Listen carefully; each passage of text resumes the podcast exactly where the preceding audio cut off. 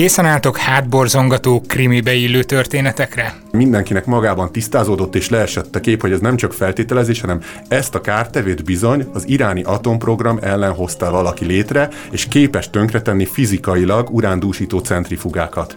Megnézzük, hogy milyen távra tervez a kiberbiztonság. Amit én most elrakok szupertitkos anyagot, de lehallgathatta valaki, és 50 év múlva az a lehallgató az ottani elérhető technológiával nekiáll, akkor még mindig ne tudja feltörni.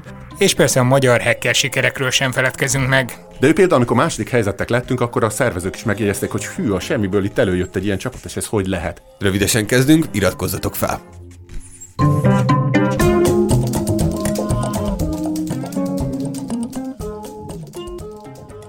Sziasztok, én Robi Laci vagyok. Én pedig Habci még mindig. És a mai témánkhoz egy pár címszavat vill- címszót villantanék fel, még mielőtt belevágunk. Például iráni atomprogram, posztkvantum kriptográfia, kiberháború, meg ilyesmi. Ezekről lesz szó, vagy legalábbis egy részükről biztosan, és itt van velünk a stúdióban dr. Bencsát Boldizsár, a BME adjunktusa, illetve egyéb más pozíciókat is betölt, de most átadom a szót, hogy elmondhassa, hogy mik ezek. Igen, csak nagyon röviden, én a Krízis Adat és Rendszerbiztonság Laboratóriumnak vagyok a munkatársa. Az Tehát, egyetem... hogyha, hogyha azon gondolkodtatok, miért nem Habci mondta el ezt az egészet, szerintem most már nyilvánvaló. és ennél hosszabban is tudnám mondani. Ott adjunktus a pozícióm, ez egy, egy beosztás azon belül, hogy egy oktató mit csinál, és egyébként viszont kutatok is természetesen, tehát lehet mondani, hogy kutató szakértő vagyok, és egyébként a laboron belül az ilyen malware alapú támadásoknak a szakértője, azzal kapcsolatos kutatásokat általában én vezetem. Szerintem azok, akik legfeljebb felhasználói szinten ismerik a számítógépet, lehet, hogy érdemes egy picit uh, tisztázni, hogy mi is ez a malware alapú Igen. támadás. Tehát uh, kezdjük azzal, hogy mi a malware, mert ugye ezt, uh, ezt nem nagyon hallani a sajtóban. A, a um, számítógépes támadásoknál vírusokat szoktunk említeni, de a vírus az nem egy igazán precíz fogalom, és nem is lehet besorolni általában a támadásoknál, hogy mi vírus, mi féreg, mi micsoda, és ezért előjött ez a kifejezés, hogy kártékony kód. Ez mindenre ráillik, ami kártékony és kód, tehát valami fajta programmal végzett támadás. És mi uh, ugye hackerek feltör törhetnek gépeket így úgy amúgy, de van olyan sok olyan támadás, amikor a hátterében valamilyen kártékony kód kerül a gépünkre, vírusfertőzőt lesz, és ezeket hívjuk a malware kapcsolatos támadásoknak. És a, amit említettem, hogy mi a malware alapú támadások vizsgálata, ott pedig főként célzott támadásokat érint ö, dolgokkal foglalkoztunk, vagy az talán a legérdekesebb, amivel foglalkozott a laboratóriumunk.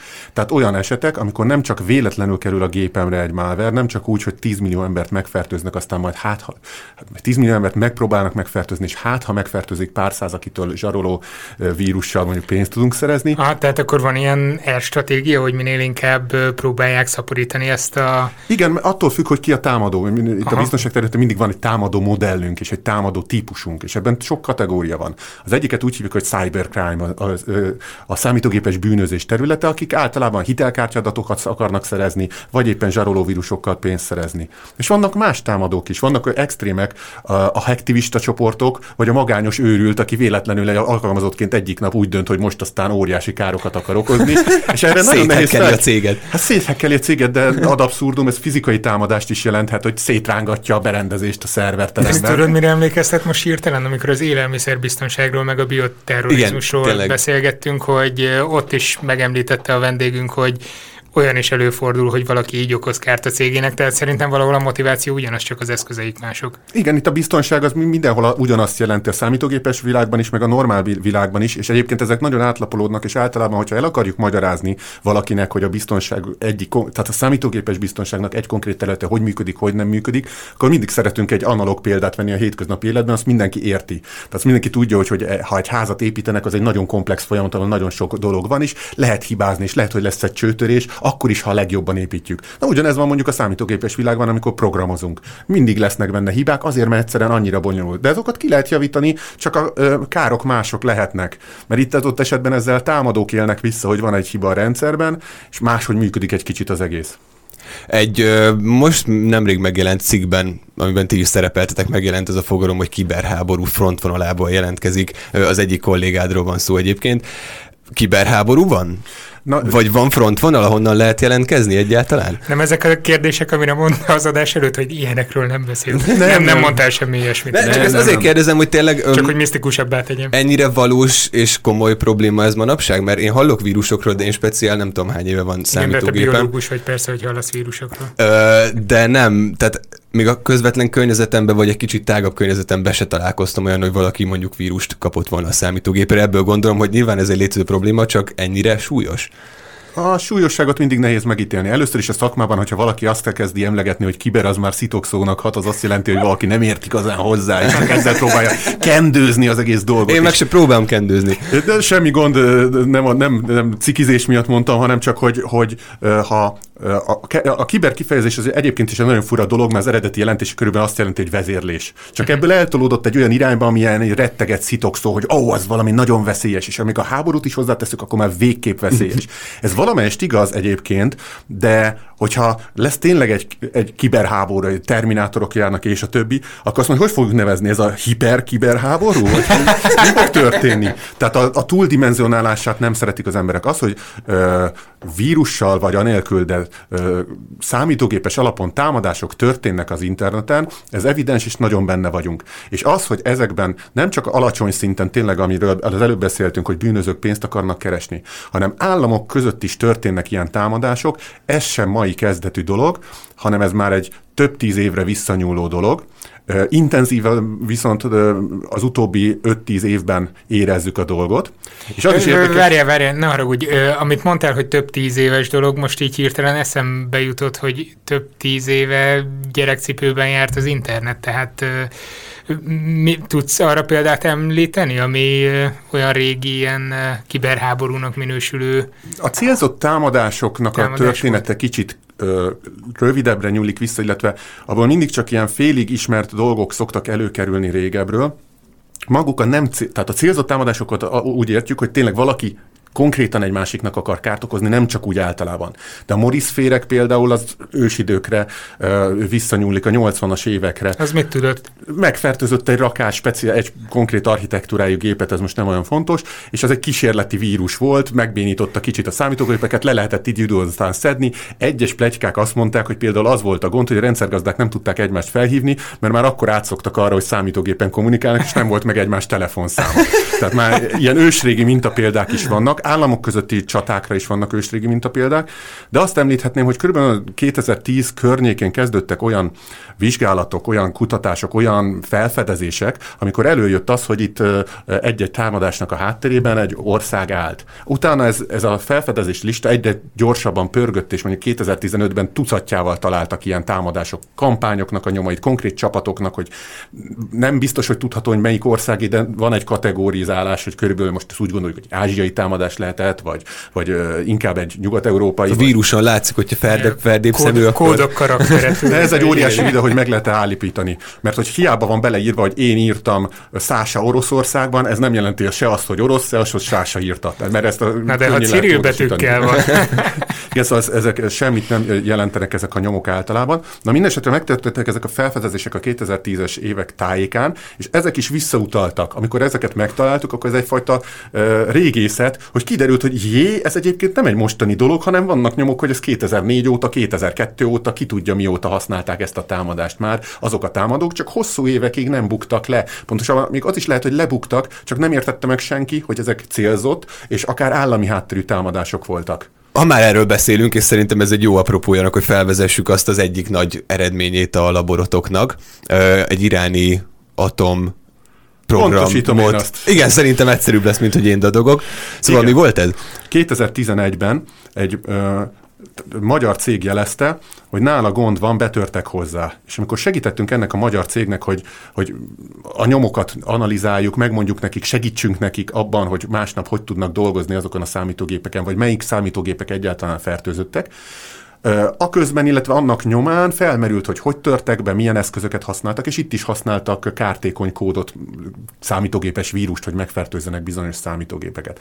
És egy ide után a vizsgálatunk arra jutott, hogy ez a kártevő, ez vélhetően ugyanazok által lett leprogramozva, mint egy másik kártevő.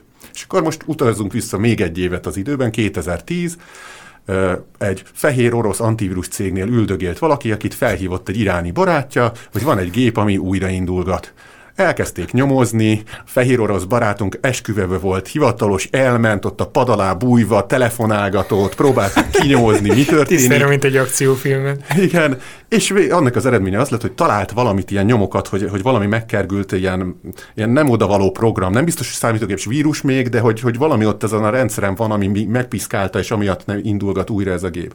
Aztán utána az, lementették a mintákat, elkezdték ők is nyomozni, hogy mi, hogy meddig, és egy idő után rájöttek, hogy hát ez bizony visz, olyan dolgokat is tartalmaz, ami úgynevezett zero day hiba, még senki által nem ismert hibákat használ ki a, a PC-s környezetben, Jelentették ezt az operációs rendszer gyártójának, átküldték ide-oda, a más is szétszette, rájöttek, hogy valami ipari vezérléssel kapcsolatos dolog is van benne, de mi a franc lehet, és nyomozgattak tovább és tovább, és négy-öt hónap alatt került oda a dolog, hogy viszonylag egyértelműen mindenkinek magában tisztázódott és leesett a kép, hogy ez nem csak feltételezés, hanem ezt a kártevét bizony az iráni atomprogram ellen hozta valaki létre, és képes tönkretenni fizikailag urándúsító centrifugákat.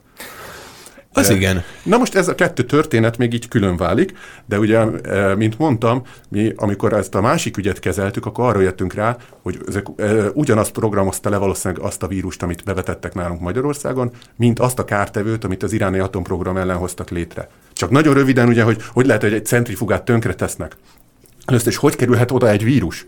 Hát nincs az internetre kötve egy ilyen ö, nem berendezés, hanem üzem gyakorlatilag. Hát Iránban lehet, hogy rá van kötve, mert... Nincsen. nincsen az azért, sehol a világon nem szeretnek ilyeneket rá. Hogy lehet akkor bejutni abba a rendszerbe? Először hát is akkor fizikailag valahogy be kell jutni, nem? Így van. Most, fel. Az egyik feltételezés, a, a filmekben az, hogy hú, majd oda küldünk kémeket, akik beviszik, és akkor majd, vagy kommandósokat, és a többi. Ennél egy józanabb és számítógépes technika szerint egyszerűbb megoldást találtak ki, méghozzá azt, megfertőztek körülbelül öt embert a világban, és az öt ember ö, megfertőzött további gépeket, az ő gépük fertőzővé vált, és próbált tovább terjedni. És ez az első öt ember is már az irá, iráni atomprogrammal volt valamilyen szintű kapcsolatban.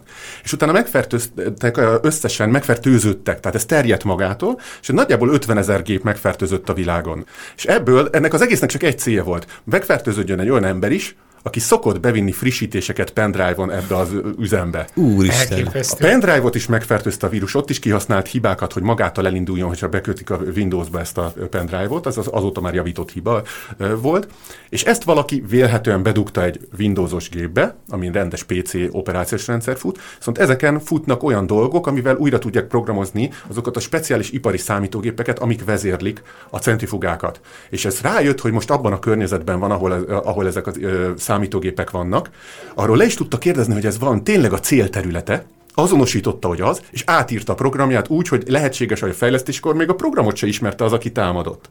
Az átírt program pedig változtatotta a frekvenciáját az, az urándúsító centrifugának úgy, hogy még a határértéken belül maradt, tehát nem ment túl egy szinten, vagy nagyon alul, de a váltogatás nem bírja ez a szerkezet, mert nagyon precíz szerkezetről van szó, és a lefelpörgetéssel tönkretett egy csomót. Nem rögtön, nem azonnal, nem, nem egyszer.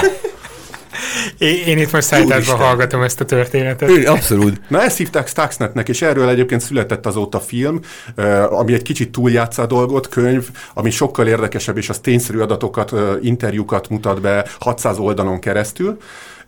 És, és ez az, az, iráni atomprogram tényleg, ugye ezt úgy hívják, hogy cyber physical támadás, mert hogy a számítógépes eszközökkel egy fizikai berendezést sikerült tönkretenni. Mondják, hogy több évvel visszavezette az atomprogramot, ez nem feltétlenül igaz, az is lehet, hogy segítette. Ez, ez egy kísérlet volt a támadó félnek is valójában.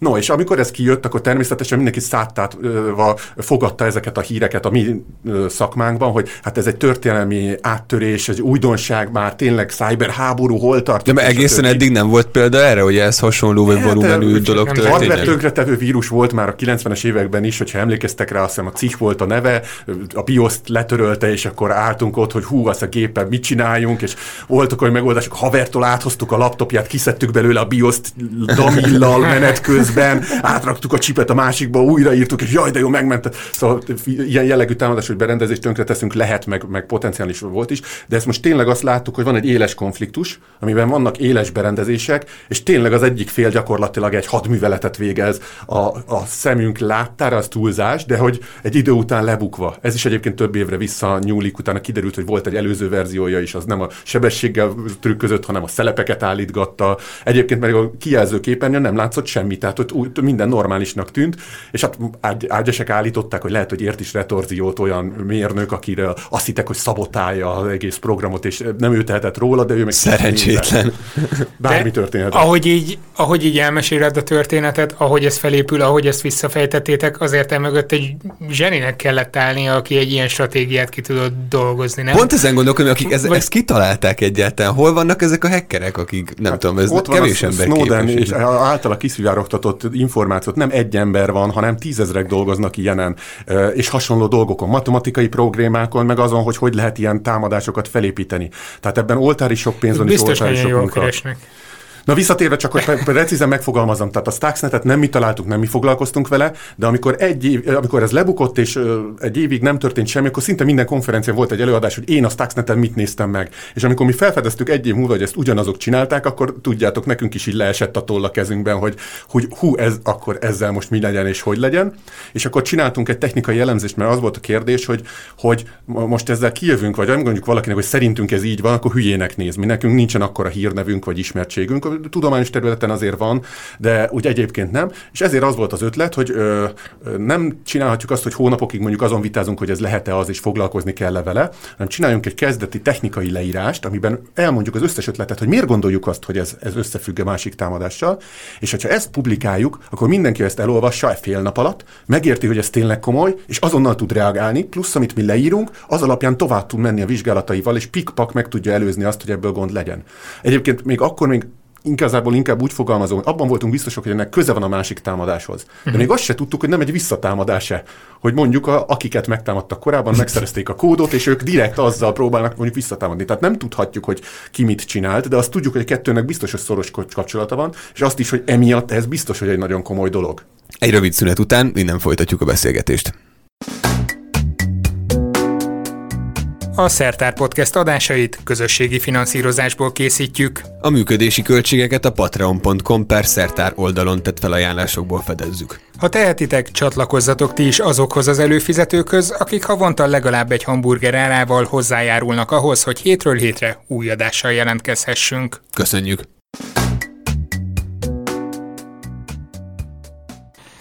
A szünet előtt majdnem sikerült megfúrni az iráni atomprogramot, de aztán mégsem.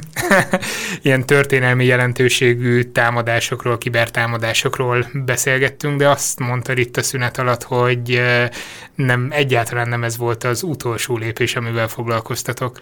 Hát igen, itt is egyébként itt kezdődött a dolog, hogy kipublikáltuk azt az információt, hogy létezik e- ez a vírus, és utána mindenféle nyomok kerültek elő máshonnan is. Érdekes módon egyébként a, a nyomozás végeredménye, hogy körülbelül 22 darab áldozat van. Tehát nem az van, hogy itt 10 millió áldozat volt a világon, hanem 22, de nagyon fontos áldozat. És hogyha viszont azt nézzük, hogy hú, biztos, akkor mindegyik katonaság és a többi, ez sem feltétlenül igaz. Voltak olyan áldozatok, amik nem nagyon fontosak. Ez arra felvetésedre, hogy lehet, hogy te sose fertőzöttél meg, vagy a nagy, én is azt szoktam mondani, hogy kit érdekel a nagymama legvárja, receptje, valószínűleg nem törik fel a gépét emiatt de hogyha a nagymama lekvárja látja el élelmiszerrel ezt az atomlétesítményt, akkor fontos, hogy a nagymamának hány lekvárja van. Ez a beszállítási lány supply chain támadás, hogy esetleg könnyebb megtámadnunk egy beszállítót, mint magát a fő célpontot ahhoz, hogy egy információt megszerezzünk. És itt a, ez a magyar cég is ebből a szempontból nem volt beszállító, de ö, valamilyen módon kapcsolódott a, a, a dologhoz. És utána emiatt ö, Sokat foglalkoztunk még a, a, a dologgal, e, megpróbáltuk előkeresni azt, hogy hogy lehetett feltörni azt a számítógépet, ami Magyarországon volt, hogy hogy került be a vírus a, a számítógépre. Sikerült megtalálni azt a e, Windows ki, hibát kihasználó dokumentumot, amit, hogyha bármelyik számítógépen megnyitottok, akkor rögtön megfertőzte a számítógépet gyakorlatilag, és, e, és a, a Windows összes verziója sérülékeny volt rajta. De akkor ilyen problémák merültek fel, hogy az a cég dokumentumára van alap, tehát az a dokumentumfájl, ami megfertőzte a, a gépet, az az egy céges dokumentum. Ezt viszont nem lehet nyilvánosságra hozni, vagy elküldeni valakinek, mert akkor megtudják, hogy ki az áldozat, és az áldozat nem szeretné, hogy megtudják, hogy ő kicsoda, akkor ki kéne szedni a dokumentumból az összes referenciát, de úgy, hogy a támadó jellege megmaradjon, miközben azt se tudjuk, hogy hogy támad. Mert ahhoz... Kicsit úgy érzem magam, mintha a gyilkos számok, vagy gyilkos elmék, vagy mi annak a gyilkos számok sorozat egyik epizódjában ülnénk éppen, és próbálnánk feltérképezni, hogy aztán mindenféle természetesen bizalmi problémák voltak, kinek mit szabad átadni, megbízunk-e benne, hogy kommunikáljunk vele, és a többi, de ez, ez, és voltak benne vicces történetek természetesen. Mondjuk például, amikor tényleg sikerült leleplezni, hogy már pedig megvan ez az úgynevezett dropper, ami telepíti ezt a vírust a számítógépre, akkor a Simontekkel volt egy megállapodásunk, hogy, hogy, hogy szólunk nekik azonnal, hogy eznek a kezelése történjen, és egy délután, péntek délután délután küldtünk nekik egy levelet, hogy megvan, csupa nagybetűvel, megvan, de csak akkor tudjuk elküldeni, hogyha pár feltétel teljesül, és a többi. Nem pénzt követeltünk, Igen, hanem, csak, vártam, hogy, hanem csak, hogy ezt nem, regisztrálatlan bankjegyekben egy urán magot követeltek az iráni atomerőműben. Hanem, hogy ők is segítsenek ennek a megfelelő kezelésében, hogy ez az összes antivírus céghez ezt információt megfelelően védetten el kell majd juttatni. Ilyen általánosabb dolgok voltak, és hogy ha ezekhez mind hozzá járulnak, akkor küldjük nekik a, a, a dolgot dolgot. Ezt átküldtük nekik, és hát ö, találgassatok, hogy mennyi ideig tartott az, hogy ők megkapják, elolvassák, menedzsmenten áthusson, felelős vezető, megnézze, visszaválaszoljanak, átmenjenek a számítógépes rendszereken, és a többi. Hát, két hónap. Ha, ha ilyen nagy cégről beszélünk, akkor azt mondanám, hogy hónapok, de mivel itt prioritást élvezhet, az is lehet, hogy 20 perc múlva ott volt a válasz. Négyes perc. Négy perc után volt ott a válasz a dologról, hogy, hogy itt azonnal is csináljuk és nyomjuk a dolgot. Tehát ott mindenki fel volt pörögve erre a dologra, és egyébként ugye utána a, a, ez, ez a vírus ez úgy eltűnt a színről, de voltak más érdekes új támadásokkal, ami vele foglalkozni lehetett, és 2012 májusában ott nem nagyon részletezzük, hogy mi történt, meg hogy történt, de a lényeg az, hogy a laborunk volt az egyike, aki először számot adott a ma Flame-nek nevezett vírus vírusról, mi Skyvipernek neveztük akkor, és egy szintén részletes tanulmányban, ami szintén a közel-keleten volt felhasználva, szintén állami hátterűnek gondoljuk a, a támadásban, ott több tízezer áldozat volt, Irán, palesztin területek, Dél-Szudán, ilyesmi célterületeken gyűjtött információt, és egy, megint csak egy célzott támadás, nagyon érdekes támadás, ennek nem volt köze fizikai károkozásához, ez határozottan már kémkedési dolog, de az is egy nagy port kavart a, a, a sajtóban, főleg, hogy mi is foglalkoztunk vele. Itthon kevésbé egyébként érdekes módon, nem mindig esik le a sajtónak, hogy ez magyar vonatkozása is van valaminek. És de, de mi, tehát a szakmában ezek nagyon híres dolgok voltak, és iszonyat sok megkeresést kaptunk, felvették a kapcsolatot velünk, nagyon sok embert ismerünk ezen a területen ma már, tehát előfordul, hogy nekem szólnak, hogy Voldizsár, van egy magyar probléma, tudsz segíteni, hogy ezt meg azt értesítsük, dolgozunk együtt rajta, és a többi, és a többi. De Magyarországon ilyen nagy támadás volt már? Mondjuk nem is tudom, mit lehetne célozni itthon, ami mondjuk Paks, ha már úgyis atomerőművel volt szó. Paksot nem, nem tudom konkrétan, hogy ott volt volt-e, nem volt-e, az valószínűleg, hogy olyan sikeres nem volt, ami nagy garibát okozott, ezt látjuk.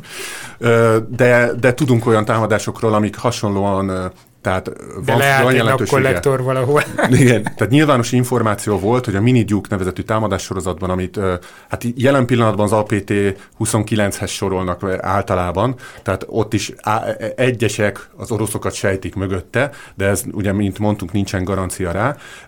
Ennek voltak magyar áldozatai is, és nagyobb, mint tíz magyar diplomáciai áldozata ennek a támadás sorozatnak, vagy éppen az, az is nyilvános, hogy később, ha e, egy Team Spy nevezetű vírussal is foglalkoztak, ami a TeamViewer nevezetű távoli hozzáférési rendszert aknázta ki egy kicsit körmönfont módon. Ebben az esetben egyébként egy magyar kormányzati szerv, a Nemzeti Biztonsági Felügyelet keresett meg minket, hogy ők egy diplomáciai, magyar diplomáciai áldozata van a dolognak, és segítsünk ennek a kezelésében. Tehát nem is csak az, hogy ők annyira buták, hogy nem tudnak vele mit kezdeni, hanem hogy mi nekünk már van hosszabb tapasztalatunk, kapcsolatunk, hogy az antivírus cégeket is hogy értesítsük, külföldi szervezeteket is, nekik is van, de dugjuk össze a fejünket, és közösen talán jobban tudjuk kezelni a dolgot. Itt is valamilyen keleti támadót sejtünk a dolog mögött, de az látszik, hogy voltak ilyen áldozatok. Vagy elmesélhetek egy mintapéldát, amikor a minigyúkot kezeltük, akkor egy nyomot találtunk egy vezérlő szerveren, ahonnan a parancsokat küldik meg az adatokat lopják el, És a, a nyomokban volt egy batch file, hogyha egy vezérlő file, amiben ilyen doszos parancsok vannak, hogyha uh, túl fiatalak lennétek hozzá, vagy nem tudom. Ne, még pont nem. Igen. De hát a hallgatóságban vannak olyanok. Én, én messze nem. No, szóval volt benne egy ilyen parancsfájl, amiben le volt írva, hogy mit kell csinálni, és ez egy ilyen összegyűjtő cucc volt, hogy gyűjtsd össze a számítógépről ezt és azt is azt. És egyrésztről a fájl útvonalban benne volt az, hogy C per users vagy felhasználók per, és egy konkrét felhasználó név. És az annyira specifikus volt, és hogy megpróbáltunk utána az nézni, hogy ki lehet az, és az kiderült, hogy egy nyugat-európai országnak a, a nagykövete egy szintén Európai Unióban levő, de egy kicsit keletebbre levő országban, és azt évekkel ezelőtt történt ez a támadás, csak most került elő a nyom. Két évvel ezelőtt ő még ebben az országban volt nagykövet, most éppen egy másik nyugati országban nagykövet, és a számítógépéről valaki többek között le akarta szedni az összes Budapest csillag.msg fájlt, tehát az Budapest-tel kapcsolatos e-mail üzeneteket is, több más Aha. üzenet mellett. És akkor, akkor érdekes dolog, hogyha, hogy mi, mint egyébként, tehát, hogy igazából mi csak kutatók vagyunk, egy olyan dolog ellen szembesülünk, hogy nyugati ország diplomatájától valami keletiek adatokat lopnak Budapestről. Budapestről. Mi történik itt a világon? Természetesen, amikor megpróbáljuk valakinek továbbítani az információt, van erre magyar, nem most hatóság, hanem különböző szervezetek, például a GovCert, a, a kormányzati eseménykezelő központ, akik, hogyha nem is lenne mondjuk kormányzati az ügy, akkor is szívesen segítenek nekünk értesíteni áldozatokat, tehát uh-huh. nekik bejáratott ö, ö, kapcsolataik vannak, és ezeket folyamatosan fejlesztik is, és úgyhogy ha mi nem tudunk kezdeni vele valamit, mert mi ennyit tudunk mondani, akkor majd ők megpróbálják mondjuk nemzetközileg is rendezni ezt a dolgot, amennyire lehet. Ha itt az államközi támadások ilyen hangsúlyosan szóba jöttek, így nem nagyon tudom elengedni azt, ami körülbelül fél éve volt talán ez a botránya az Egyesült Államokban a elnökválasztás előtt, a Hillary e-mailek feltörése, stb. stb. És ilyenek kapcsán felvetődött az is, hogy később, ahol máshol választások következtek Németország, Franciaország, hogy ott megteszik, ugye nyilatkozták folyamatosan, hogy megteszik azokat a lépéseket, hogy ott ne következhessen be ilyen támadás vagy efféle botrány. Most, most itt rögtön elhúztad a szádat, tehát erre vonatkozna a kérdés, hogy ezek nagyon szép szavak, amivel nyugtatják a választókat, vagy, vagy tényleg fel tud készülni egy ország arra, hogy ne avatkozzanak bele kintről? Is, is természetesen, nem lehet egyértelmű választ mondani, lehet felkészülni, és lehet ö, ö, és nem csak úgy felkészülni, hogy, hogy megpróbáljuk megelőzni a dolgokat, hanem ha legalább már a nyomokat látjuk, hogy mi történik a világban, akkor kezdjünk vele valamit, és vegyük komolyan ezeket a támadásokat, és próbáljunk meg azok ellen élni. Ez a támadó csoport, amit itt többször megjelöltek, ez az APT-28, és mint mondtam, sokan azt feltételezik, hogy oroszok, de erre megint csak nincsen garancia. Ez, ez nem egy támadás, hanem egy támadás, kampány, halmaz, évekre vetített lenyomata, ami már évek óta nyomok vannak, és évek óta látjuk, és tömeges méretű.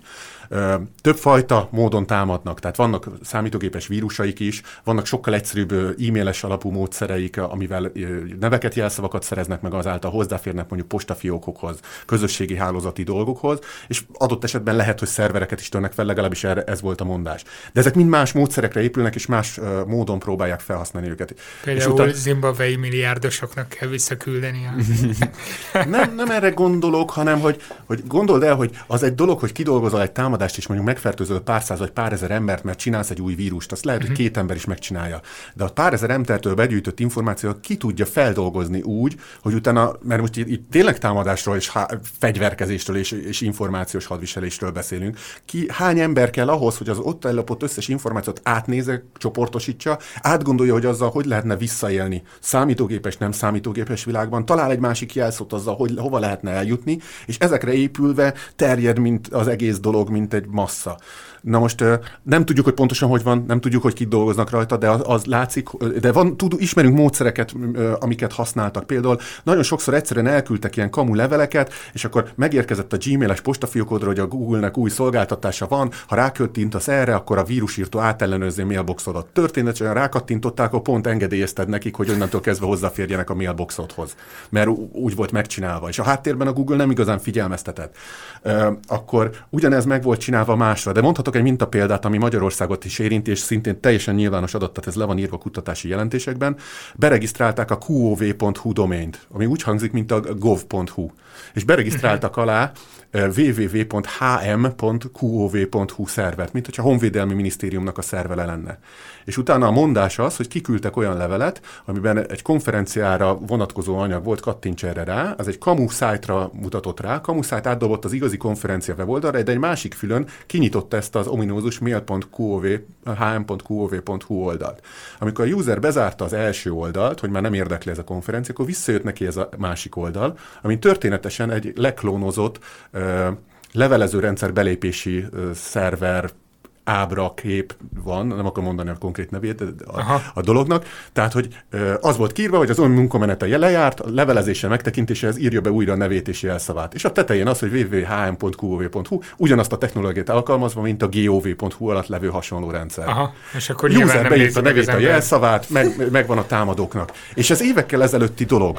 Tehát most egyrésztről az a kérdés, hogy most meg tudjuk előzni ezt, nem biztos, mert újabb és újabb trükköket használ neki. Hogy tudjuk figyelni ezt a támadást és nyomon követni, és nem csak Magyarországot támadták meg ezek a támadók, hanem Amerikát és a saját országukat, ha elhiszük, hogy ezek oroszok is. Tehát állítólag Pussy Riots, meg a hasonló szervezetek ugyanúgy meglettek támadva hasonló módszerekkel. Erre van információja egyeseknek. Hát ha ez igaz, akkor a rendszer ellenségei kintről, bentről támadás alatt vannak. Ez nem egy meglepő dolog, hogyha azt feltételezzük, hogy ez valamilyen hírszerző szervnek a, a kísérlete, vagy pedig az ő általa megbízott csoport csinálja. De természetesen lehetne úgy is, hogy van valaki, aki ez ellen az ország ellen támad, van valaki. Egy, egyik választást akarja megbücskölni, más, más nem tudhatjuk, hogy hogy épül fel egy ilyen dolog. De azt tudjuk, hogy, hogy és az látható, és az elmúlt években eszméletlen sok ilyen támadást lebukott. Tehát az, a Duku az tök új volt, és azért kapta fel a világsajtó a fejét, mert ugye volt Stuxnet, Duku egy éven belül. De hogy ha tényleg van egy tök jó ábra, ami hajókkal szemlélteti, hogy hány ilyen támadást bukott le, 2015 környékén 30 hajó van, és már nem lehet követni a dolgokat. Most egy kicsit megállt a dolog, most nem tudjuk azért, mert hogy kevesebb esetleg a támadó csoport, újra szervezik az erőiket, vagy egyszerűen csak kevesebb a publikáció, nem nagyon akarják a biztonsági szakértők se kiadni az összes adójukat, hogy milyen támadásokról látnak még információkat. Kicsit pihennek. Hát, akár így is mondhatjuk, de, de a, a, a fontosabb konklúzió az, hogy ez itt volt mellettünk évekig, most is itt van, és most már nem az a kérdés, hogy, hogy, hogy van-e államközi támadás, hanem hogy melyik államnak hány csapata van, és azok mit csinálnak éppen teljesen új perspektíva mindenféle területen. Viszont erre rá szeretnék kérdezni, mert nagyon tetszik nekem a szó, és egyébként amit jelent, mert erről beszéltünk még a műsor előtt, azért nagyon érdekes aspektus ennek a témának, a posztkvantum kriptográfia. Igen. Ez uh, mire jó? Vagy mire lesz jó, vagy mire? Ez egy nagyon jó kifejezés, de először is be kell vezetni egy picit a dolgot. A kriptográfia ugye a rejtjelezést jelenti, de nem csak a rejtjelezést, vannak más kriptográfiai műveleteink is egyébként. Tehát, hogy nem csak a, a kriptográfiát nem csak arra használjuk, hogy rejtjelezünk, hanem több más funkciója van, amikor digitális aláírást csinálunk, akkor is kriptográfiai műveleteket végzünk el, csak másokat. Na és a kriptográfiai műveletek jelentős része ö, olyan matematikai problémákra épül, amit valahogy nehéz megfejteni, megoldani, és a többi. De a matematika mindig szeret új módszereket kitalálni és megoldani dolgokat, és ö, ezen túl a technika is szeret új megoldásokat csinálni csinálni. És kitalálták a kvantum számítógépet, ami bizonyos probléma kategóriákat, olyan kategóriákat, amit matematikailag eddig más módszerrel nehezen oldottunk meg, nagyon gyorsan meg tud oldani. És ez azt is jelentheti, hogy bizonyos rejtjelezési eljárásaink, nem az összes, hanem csak bizonyos részei, de azokban esetleg több is, sérülékeny lehet arra, hogy hogyha valaki megépít egy tényleg erős kvantum számítógépet, ami nem tudjuk, hogy bekövetkezik-e és hogy mikor következik be, de tudjuk nagyjából az alapjait, hogy mi a munkamódszere, csak nem akarom részletezni, mert ezek elég bonyolultak, és fogadjuk csak azt el, hogy kvantumos, egyszerre több műveletet is el tud végezni egy processzor, nem egyik lépésről a másikra, hanem csak beadjuk neki a kérdést, és megmondja a választ. És nem úgy, hogy minden műveletet megnéz, hanem minden lehetőséget úgymond átgondol, mint a Men in Black 3-ban, és abból meglátja a jövőt. Gyakorlatilag erről van szó. Na, tehát visszatérve, tehát ez a számítógép adott esetben fel tud törni olyan kriptográfiai eljárásokat nagyon gyorsan, amiket ma biztonságosnak gondol gondolunk. És ö, a posztkvantum kriptográfia pedig azt kutatja, hogy milyen olyan, olyan más modellekre, matematikai problémákra épülő védelmeket lehet építeni, amit az ilyen számítógép sem tud megoldani mert az bizonyos problémákat tud jól megoldani, másokat meg nem. És erre vannak módszerek, és gyakorlatilag ezzel ki tudnánk váltani azokat a most még sérülékeny módszereket, amik a kvantum számítógép megjelenése után problémásak lehetnek. És miért van ez, hogy most ezen gondolkozunk, ha egyszer még ez a kvantum számítógép még nincs itt? Ez az, azért van, mert amikor tervezünk egy, hát mi nem szoktunk, de hogyha valaki tervez egy kriptográfiai megoldást, akkor úgy szokta megtervezni, hogy az 20-30-50 évre előre biztonságos legyen. Tehát amit én most elrakok szuper titkos anyagot, de lehallgathatta valaki, és 50 év múlva az a lehallgató az ottani elérhető technológiával nekiáll, akkor még mindig ne tudja feltörni ezt az adatot. Ez viszont Jó, azt jelenti, hogyha igen, abszolút. Ha van realitás annak, hogy 50 év múlva a kvantum számítógépekkel rohangálunk, és adott esetben nem tudjuk azt se, hogy esetleg nem 10 év múlva fognak ezen rohangálni, akkor már nekünk előre kell gondolkozni és csinálni ilyen algoritmusokat, és utána jön még a hosszas folyamat, hogy egyébként amikor ilyen kriptográfiai algoritmusokat terveznek, akkor attól függően, hogy milyen jellegű, hogyha matematikai problémára épül, és a matematikai probléma már jól körüljár, több száz éve, több ezer éve ismert, akkor általában hamar el lehet fogadni, hogy az jó. Ha nem ilyen dologról van szó, hanem például a szimmetrikus kulcsú rejtjelezőket tudom említeni, hogy bizonyos ötletek épülnek, de nem annyira könnyű matematikába önteni, hogy ez biztonságos-e vagy sem, akkor így az szokott lenni a mondás, hogy valaki kipublikálja, és 20-30 évig nincs rá támadás, és így nézik jobbról, nézik arról, mindenki megtudja, hogy az algoritmus hogy működik a, és nem tudnak rá elős támadást, na akkor elkezdhetjük használni, mert akkor az már biztonságos. Na de nem ennyire durva a helyzet, kicsit gyorsabban is be lehet vezetni. Ez csak azért mondom, mert előfordul viszont olyan is, hogy mondjuk, mondjuk egyetem hozzánk is jönnek, hogy én kitaláltam és új, sokkal jobb titkosítást is. Egyetlen egy üzenetet kiraktam az interneten, senki nem törte fel. Hát ez nem így működik. Az algoritmus ismeretében, az algoritmus használatával nem tudnak olyan támadást mondani, hogyha van nem tudom én hány ö, rejtjeles üzenetem, ugyanazzal a kulcsal rejtjelezték, és megvan hozzá még az a párja is, hogy mi volt a nem rejtjeles üzenet, és ebből van olyan mennyiségem, hogy kettő a hetvenediken. Tehát ez olyan szám, hogy nem tudom én hány nulla van mögötte. Tehát borzalmat, még akkor se tudna valaki bármit kifszedni ebből a rejtjelező algoritmusból. Szóval ez a különbség a között, hogy valamilyen ilyen nagyon komolyan megtervezett, és ez esetleg egy kicsit reflexis arra, hogy a kriptográfia ugyan benne van a labor nevében, de mi inkább csak alkalmazott kriptográfiával foglalkozunk, nem tervezünk ilyen algoritmusokat, mert ez egy nagyon-nagyon speciális terület. Az alkalmazott kriptográfia kriptográfia inkább azt jelenti, hogy vannak ezek az alapalgoritmusaink, posztkvantum kriptográfiai algoritmus, és ezekből még mindig egy rendszert kell építeni. Ez lesz a hacker nevem ezen túl, hogyha esetleg belefogok valami Tehát ebből mindig kell egy rendszert építeni, amiben mondjuk az is egy rendszer, hogy digitálisan alá is írjuk, és rejtjelezzük, és elküldjük, de mit küldünk el, protokollakat építünk belőle, és ott is jól kell tudni használni magát azt az alapegységet, azt a kriptográfiai alapegységet, mert egyébként, ha rosszul használjuk, akkor abból kijöhetnek problémák is. Említetted, hogy a laborba ilyesmivel is foglalkoztok. Mik azok, amik mostanság aktuálisan futó kutatások, illetve a BME-vel milyen kapcsolatban vagytok, vagy, vagy mi a... Mi a Igen, már feltörték a szerveréket. Akik, aki nem ismeri az egyetemi struktúrát, a BME, mint más egyetemek is karokra bomlanak. Itt nálunk egy villamosmérnök és informatikai kar, ahol mi vagyunk. Ez villamosmérnöki tudományokkal és informatikai tudományokkal foglalkozik alapvetően nevéből adódóan, és ezen belül pedig tanszékek vannak. Nagyjából azt hiszem 10 tanszékünk van ezen a karon, és abból mi a hálózati rendszerek és szolgáltatások tanszék alá tartozunk. A mi tanszékünk úgy épül fel, hogy ez tovább omlik kisebb laboratóriumokra, és mi egy adatbiztonság laboratórium vagyunk, de vannak ott akusztikusok is, akik akusztikai dolgokkal, rezgéssel, hangokkal foglalkoznak, de maradjunk annál, hogy mi az adatbiztonság különböző területével, és egy-egy ilyen labor, vagy egy ilyen egyetemi közösség ugye alapvetően szinte mindig háromfajta dologban szokott részt venni. Az egyik az oktatás, oktatunk diákokat különböző szinteken, különböző tantárgyakban, vagy, vagy direktben ugye projekteken keresztül, laborgyakorlatokon keresztül mindenféle formában. A másik a kutatás, kutatási projektekben veszünk részt, aminek a finanszírozása bármi lehet, lehet egy magyar, lehet egy cégnek a kutatása, lehet egy nemzetközi projekt, lehet egy Európai Unió által szponzorált kutatás, és a többi. Ezeknek a hossza lehet egy év, lehet három év, nagyon annál hosszabb kutatási projektek ritkán vannak, és Emellett valamilyen szinten általában vannak ipari kapcsolatai is egy ilyen kutatólabornak. Ez azt jelenti, hogy megbízásokat fogad el, vagy közösen próbálnak valamit előre lépni az ipari partnerrel.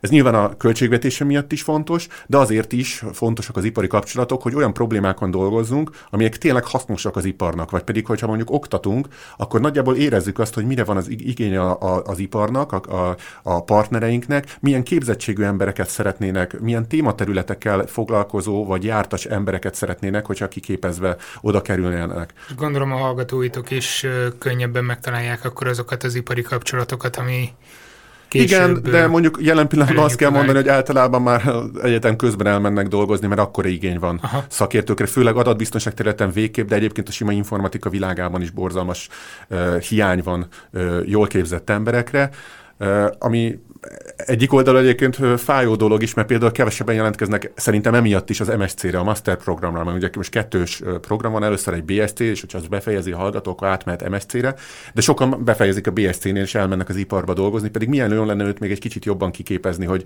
még mélyebb problémákkal foglalkozzon, még hozzáértőbb legyen, mert akkor több hozzáadott értéket tud termelni. Hát azt majd gyakorlatban jó. valami oroszországi titkos laborban. vagy megteszi egyedül, vagy, vagy valami hacker csoportban. Igen, egyébként van hacker csapatunk is, hogyha már erről van szó. Tehát amellett, hogy ezeket csináljuk, e, ja igen, visszatérve trendre, hogy azért zárjuk le azt a dolgot, hogy mik a aktív, aktív kutatási irányok. Például ezek a célzott támadások mellett adatvédelmi kihívásokkal is foglalkozunk.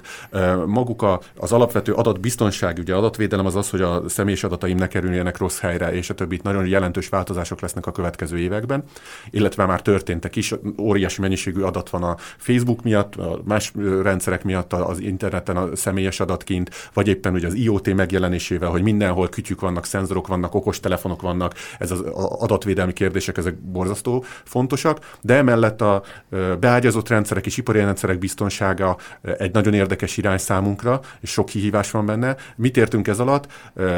például autók biztonsága, autóközi kommunikáció biztonsága, mindenféle szenzor kommunikációs biztonság, és az ipari rendszerek pedig szintén bármit jelenthetnek. Ezek részben ugyanúgy cyberfizikai rendszerek, hogy a gyártóson végén kijön a gumimaci, és jó lenne, hogy annak maci alakja legyen, nem pedig valami vírus, gonosz, gonosz támadó által kialakított alakja, hogyha meg. Bele se gondolunk semmibe. No, tehát, hogy ezekben jelentős kérdések vannak. Nyilván a minden más terület is fontos, csak hogy ezek talán a fókusz, te, jobban fókuszált kutatási irányaink. És akkor visszatérve ahhoz, hogy hát a kutatás mellett egyébként vannak jó hallgatók, és hogy ezekből a hallgatókból van egyébként hacker csapatunk is. És ők mit csinálnak? Tehát itt jön szóba ez az etikus hackelés fogalma, meg ilyesmi? Az is, de azt inkább mondjuk adott esetben a labor is elvállal néhány ilyen feladatot, de annak már vannak, vannak specialisták az országban, nagyon sokan sokan, és nagy a verseny is közöttük, nem biztos, hogy Nekünk azzal kell foglalkozni, például, hogyha ez felmerül, akkor mi inkább azon gondolkodunk, hogy hogy lehetne ilyen sérülékenység ellenőrzést például egy ipari környezetben végrehajtani, amiben vannak új kihívások. Uh-huh. Nincs még átgondolva. Például egy gyárban, egy éles gyárban nem csináltam meg, hogy ott a gumimacik mellett én próbálom feltörni a rendszert, mert mi van, ha összeomlik az egész és felrobban. Tehát, hogy ezeknek nincs tesztkörnyezet, ahol megcsinálhatnám, akkor hogy mondom meg, hogy biztonságos? Tehát vannak benne kihívások, a, a, hogy hogy lehet megcsinálni. Nem, a hacker csapatunk az inkább egy önképző kör, és a hacker is csak úgy kell érteni, hogy támadásra vagy hasonlóra ö, ö, ö, képzik magukat, hanem pont fordítva megismerik a hacker technikákat, és azon versenyeken indulnak, de ezeket azért ismerik meg, hogy utána a védelmet is ugye el lehessen adott esetben jár, meg lehessen tenni jól, majd, majd hogyha ők végeznek, vagy hasonló, de a versenyeken is előfordul, hogy magukat meg kell védeni, másokat meg meg kell támadni ugyanazzal a módszerrel gyakorlatilag. Egyébként éppen most veszünk részt, ma este kezdődik egy 24 órás Opa. verseny, amikor a csapatunk dolgozik. Talán már el is kezdődött, nem tudom, hogy hol tartanak a, a srácok. A, a hacker csapatunknak az a lelke, van egy ilyen csak meghívásos közösségünk, amik hetente összegyűlnek diákok, és egymást képzik. Tehát tényleg egy ilyen önképzőkör, egy hagyományos értelemben tudományos diákkör, uh-huh. és ez már évek óta megvan, és hát mérete az ilyen 10-20 ember nagyságrendjében, és oda csak meghívásosan lehet bekerülni, amit például általában úgy történik, hogy van egy saját hacker versenyünk is az ősszel, bárki indulhat rajta, feladatokat kell megoldani, nem azt mondjuk, hogy hova kell betörni, hanem hogy itt egy feladat, ezt hát kell pedig az lenne az izgalmas, hogy ezen a webcímen tudsz jelentkezni, de ott nincs semmi, tehát fel kell törni ahhoz, hogy be tudj jutni. Azért ennél jobban definiáljuk a dolgokat, pont azért, mert a BTK ezt erősen bünteti, tehát mindig az, amit elmondunk a diákoknak is először, hogy tartsák be a szabályokat. Hogyha valakinek le akar tesztelni egy technikát, magát, akkor adunk neki lehetőséget. De azt úgy történik, hogy ő megkérdezi, mi meg megválaszoljuk, hogy ettől eddig erről a címről ezt a rendszert, hogyha akarod, próbált föltörni, itt az engedély.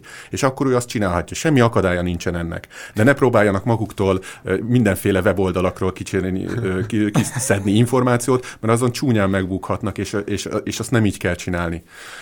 No, visszatérve, tehát a hacker csapatunk általában hacker technológiákhoz ért mindenféle környezetben, mert sok versenyen részt vettek már, és mindenféle konferenciákhoz szokott lenni egy ilyen csatolt verseny. Nem feltétlenül hacker konferencián, adatbiztonsági konferencián egy verseny, amire lehet jelentkezni nagyon sok esetben távolról.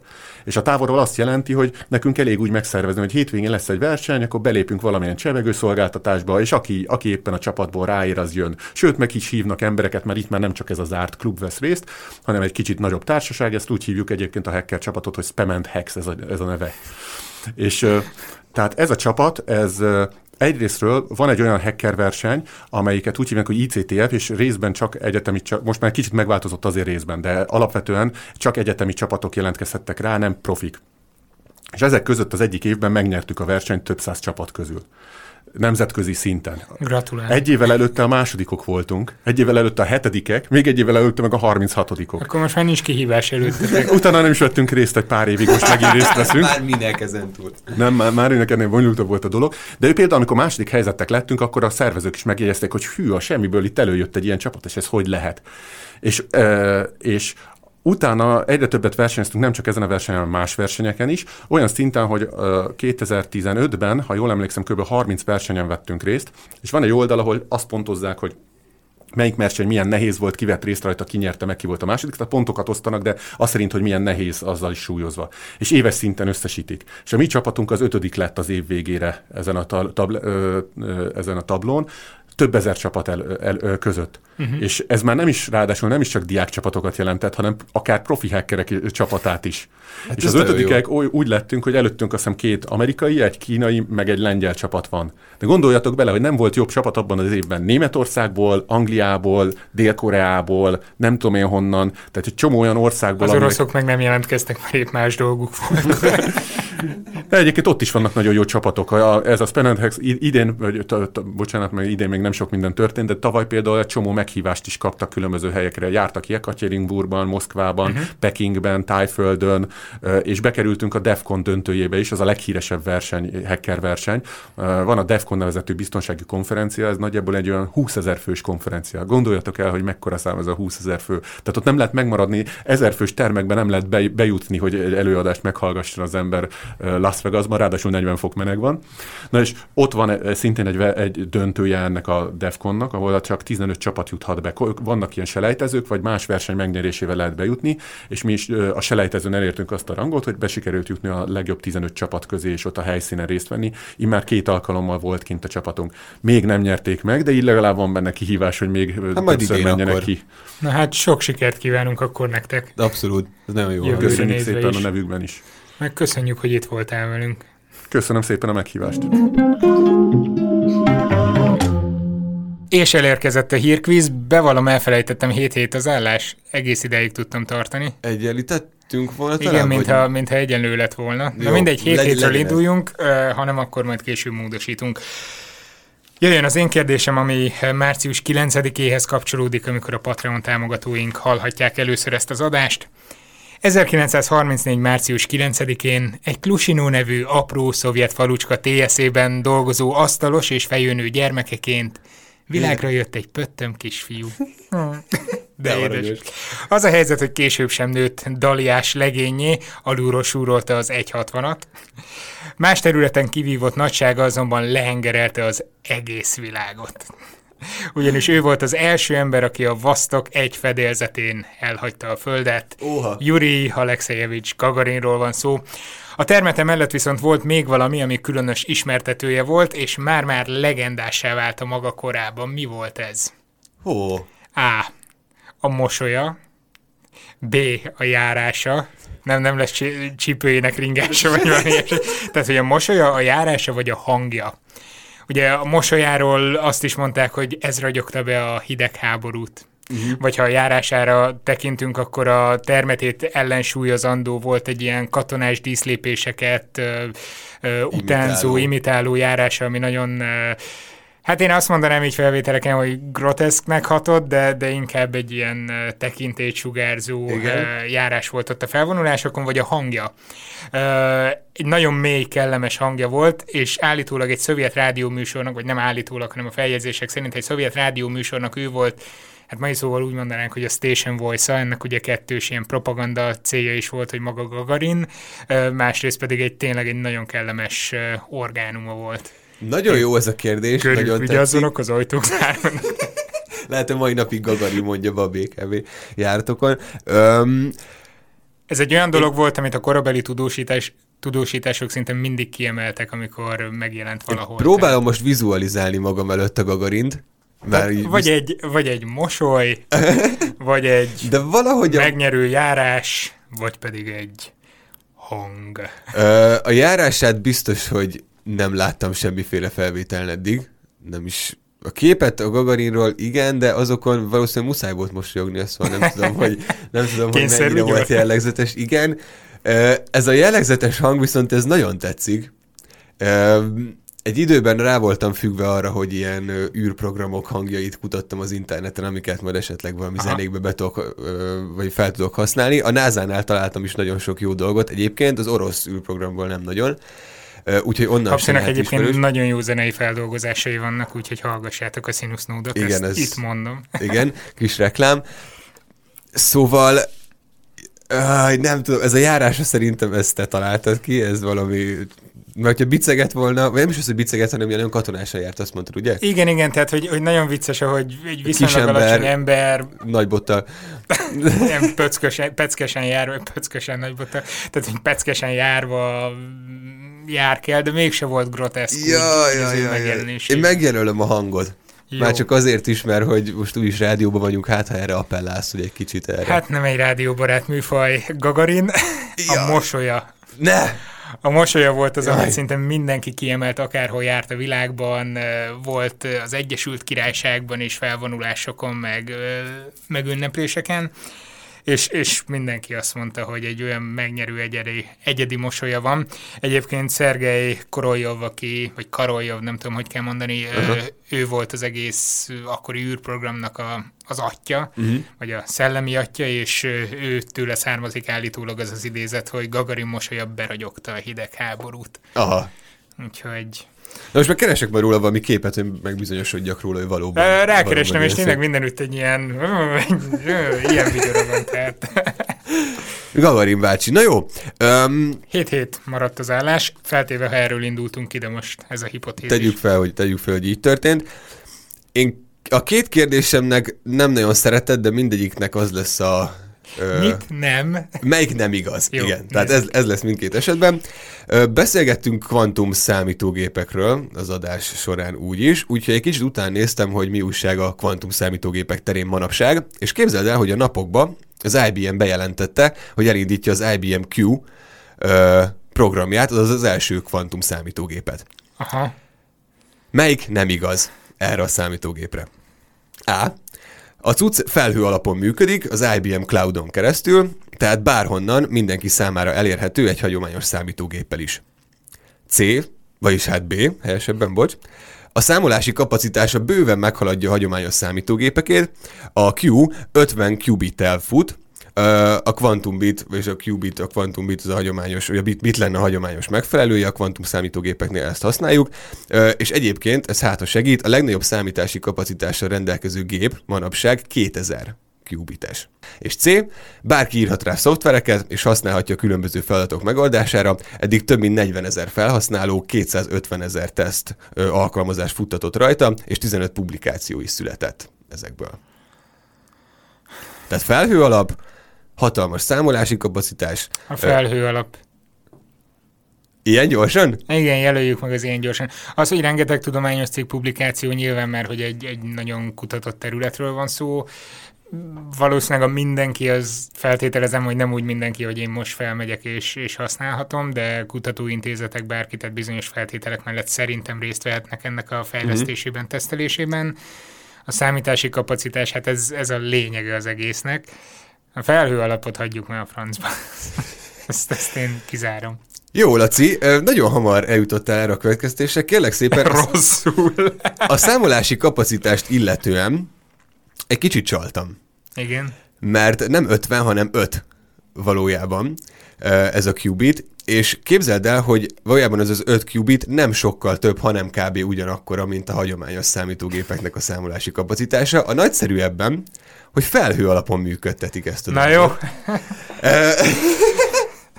De tényleg, és akár most azt mondtam... Pedig azt akartam először azt mondani, hogy jó, ez biztos igaz, és az utolsót akartam kizárni, de akkor még akkor is rosszul jártam ez, volna. Ezért úgyhogy... tetszett nekem nagyon, meg kicsit meg is lepődtem, hogy egy ilyen, ilyen programot, hát nem tudom, felhőn keresztül működtetni nyilván eléggé, eléggé bonyolult, és te is el tudod érni. Tehát van egy honlap, nem tudom, be kell regisztrálni nyilván, de te is tudod használni akár bármiféle kvantum feladat megoldására. Na jó van, használjunk akkor kvantum számítógépet. Igen. Irány. De vajon a kvantum számítógép meg tudná mondani, hogy hol hibáztam a felkészülés során? Rátérve a következő kérdésre. Ugyanis valamit nagyon elnéztem, és véletlenül március 1 néztem egy tök jó dolgot, de addigra már annyira belelovaltam magam, hogy nem, nem érdekel Legyen március ez... 11. Vagy átírtad, vagy kerestem Nem, nem meg? írtam át, mert március 11-én pont kb. semmit nem találtam, ez viszont nagyon tetszett. Na lássuk. Viszont valószínűleg könnyű lesz, na mindegy. A Budapesten született Weiss Erik szabadalmi oltalmat kért egy találmányára az Egyesült Államokban 1921. március 1-én. Szabadalmak, újra.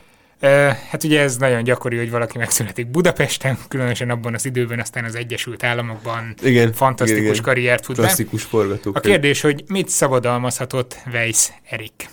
Mondjuk azt, azt hozzáteszem, hogy nem ezen a néven ismertem Igen, a nagy közönség, hanem Harry Houdiniként. Oh! ő azt a ládát, ú, csak gyorsan jegyzeteltem, úgyhogy összefoglalom, tehát azt a ládát szabadalmaztatta, amiben tudod, ilyen klasszikus képe a bűvészbemutatóknak, hogy beszáll a csinos asszisztens, kettéfűrészelik. Tehát a kettéfűrészelős ládát, egy búváruhát, amiből segítség nélkül lehet kibe bujkálni, vagy a Timolftalein indikátort. Ez, ez pH hatására vagy sötétkék, vagy átlátszó, vagy pH függvényében, tehát varázstintaként is ismerik. Aha. Most ez a kérdés, hogy melyiket szabadalmaztattál? Igen, tehát a Timolftaleint, most nem mondom el az élettörténetét, abból túl egyértelmű lenne, tehát a Timolftaleint, egy búváruhát, vagy a fűrészelős ládát. Hát igen, Houdini nevéből kiindulva, bár, bármelyik köthető valamiféle bűvész mutatványhoz, hát, bár leginkább az, leginkább az első az, ami gyanús nekem. De mikor volt ez? Még egyszer egy évszámod? 21-ben. Aha. Jó, akkor még mondjuk, akkor még mondjuk nem biztos, hogy volt ilyen láda. Csak én azt gondolnám, hogy ez a kettő fűrésztelés dolog, ez annyira nem nagy dolog, hogy egy szabadalmat kelljen rá Egyáltalán bűvész hát mutatványt lehet szabadalmaztatni? Hát a mutatvány nem, de magát a ládát valószínűleg igen. tudod, tehát. Jaj, ez a tinta, és ez mire jó a tinta? Hogy nem látszódik, hogy. Hát egyrészt varázstintaként szokták forgalmazni, Igen. másrészt pedig uh, egy indikátorról van szó, sabbázis indikátor, ami vagy ilyen sötétkék, tényleg ilyen mm. mély tintaszínű, uh, vagy egy bizonyos pH tartomány fölött vagy alatt viszont eltűnik, tehát eltűnik. átlátszóvá válik. Jó, a kettéfűrésztelős doboz szeretném, sose láttam élőbe, és szeretném megnézni, úgyhogy legyen az. Na hát az a helyzet, Jaj, de... Hogy a tintát én találtam ki. Mert nem tényleg létezik, meg tényleg varázstinta, de szerintem köze nincs Houdinihez, tehát nem, nem vegyész. Pedig ú, ez lett volna a másik, amit majdnem megkerültem. A ládával az a helyzet, vagy a búváruhával kezdjem? Tehát a ládával az a helyzet, hogyha ezt szabadalmaztatják, akkor az elérhető bárki számára utána a leírása, meg minden. Tehát, hogy, hogy, hogy hol lesz. Mekkora akkor hülye vagyok tényleg. És a másik dolog, amiért azt gondoltam, hogy ez iszonyatosan könnyű lesz, hogy Houdini nem az a előveszem a kártyát és bűvészkedek vele, bűvész Igen, volt, hanem egy szabaduló művész. Úgyhogy akkoriban a 20-as években láttál magad előtt, gondolom, ilyen régi búváruhákat, hogy ilyen nagy monstrumok. Igen, igen. Tehát neki ez volt az a nagy újdonság, hogy egy olyan búváruhát fejlesztett ki, amiben tök könnyen ő egymaga bele tud bújni, uh-huh. ráadásul egy spéci módon az övét szétkapcsolva a víz alatt, segítség nélkül ki is tud bújni belőle. Ja, értem. Tehát az akkori korban, Aha. amikor úgy megláttak egy búváruhát, és levitték a víz alá, ezt egyébként használta is azt hiszem valamelyik korábbi uh, mutatványában. De senki nem gondolt, hogy ki fog jönni abból Igen, tehát is. hogy ebben ez volt a poén, hogy abból úgyse lehet kiszabadulni, és nem, Aj, egy elmés megoldás. És volt annyira elmés, hogy ezt még szabadalmaztatta is. Nagyon jó, nagyon jó. Hát nem csoda. Magyar gyökerek, ugye? Hát igen. Igen. De ez nem tudtam, ez Na nagyon jó, érdekes. Marad 7 hét. Na, ugye, hogy jobban jártunk március 1 igen, igen, igen, igen. Houdini vicces, jó pofa volt. No, akkor jövök én az utolsó kérdésemmel. Quebecbe járunk, Kanadában. Quebec. Itt találták meg a héten vagy a napokban, maradjunk ebben, az eddig, eddigi legidősebb fosszíliát a Földön, a University College London kutatói. A lelet nagyjából 4,2 milliárd éves, Uh, Alig hamarabb keletkezett, mint a Föld. Pontosan nem, így van. Egyébként, tehát egyébként nem mondasz hülyeséget, mert ezt azt akarom ezzel mondani, hogy egyben nem, azt is jelenti ez, a, ez az életkor, hogy uh, az élet sokkal hamarabb, akár 100 millió évvel is kialakulhatott, mint ahogy azt eddig gondoltuk. Uh-huh. Um, így van. Melyik nem igaz erre a fosszíliára? Vögek. Jogi, jövő már más fogok hozni. Á, hasonló élet a Marson is kialakulhatott, hiszen ez időtájt nyilván jó pár milliárd évvel ezelőtt, ö, hasonló környezet uralkodott a Földön, mint a Marson, így az úgynevezett pánspermia elmélet, azaz a földi élet máshonnan került ide a Földre, üstökösön vagy valami, ezt alátámasztja. B. Szokatlanul nagy méretük és alakjuk miatt érdekesek ezek a dolgok. Majd, hogy nem szabad szemmel is láthatóak a bacik ö, testei, különös fejlettséget mutatnak ahhoz képest, hogy akkoriban milyeneket találtak, ö, és mindenféle különös képlet, ilyen csápszerű, nem tudom milyen képleteket lehetett látni a mikroszkópikus felvételeken, ö, meg egyébként majd, hogy nem szabad szemmel is. Vagy pedig C, ezek a bacik vassal táplálkoztak, a testük alján rögzültek az óceán aljához, és ott oxidálgattak az ilyen feltörő melegvizes forrásoknak a mentén. Melyik nem igaz? Melyik nem? Ez a szabad szemmel látható, csápszerű valamit jelölném meg. Az, hogy valószínűleg nem fotoszintetizálgattak, meg nem tehát ez, ez, ez reális. Igen. Szerintem. És ez a marsos, ez is reális? A vas mondjuk egy kicsit olyan gyanús. De, de jó, a marsos is lehet, miért nem pánspermia elmélet. Hát annyit mondtál nem, hogy, hogy feltételezik, hogy akár a marson is lehetett volna ilyen. Igen. Én az elmélet szinten miért ne, ezt így elfogadom. Uh, nem tetszik a szokatlanul nagy test?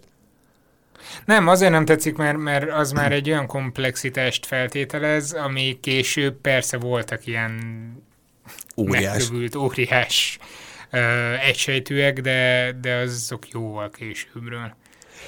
Tehát Jó. Szerint, szerintem ezek csak valamilyen nagyon kezdetleges uh, valamik voltak, amik éppen valami önszabály, vagy ön, ön hogy hívják ezt, reproduktív folyamatok útján mm. képes volt valahogy fennmaradni, szaporodni, de úgy, úgy különösebb komplexitást nem bírok elképzelni hozzá. Jó, Hát Laci, látszik, hogy te azért tanultál biológiát eddig az életed során. Helyes a válasz. Oh! Sajnos, tehát valóban ez egy hülyeség volt. Az a baj, hogy sokat gondolkoztam rajta, hogy mit lehetne mondani. 2017 ami, és megfordult az állás. Én vezetek. Ami, ami valamilyen nagyon félrevezető, de sajnos ez sikerült. Egyébként az átmérőjük kisebb, mint egy emberi hajszál átmérője, szóval elég egészen aprók és egészen primitívek. Mert hogy egy hajszál nem az, ami a zuhanyzóban ott a nem, fúj, nem, nem, nem, nem. Na jó. Jó van. 8 hét, Milyen érzés 7, vesztesnek lenni? Tehát így, így erről, erről mesélj egy kicsit. Igen, hát gondoltam, hogy ez lesz. Készültem egy kisebb beszéddel. Jövő héten majd meglátjuk ki nevet a végén.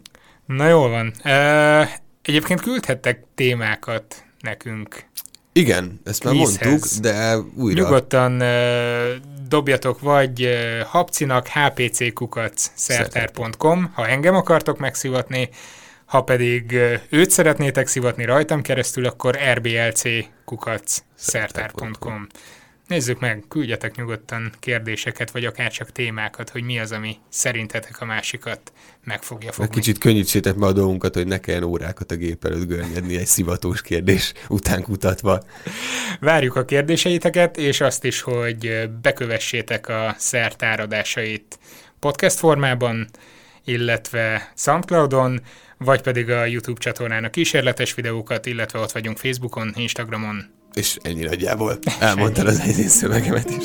Jövő héten találkozunk. Sziasztok! Hello!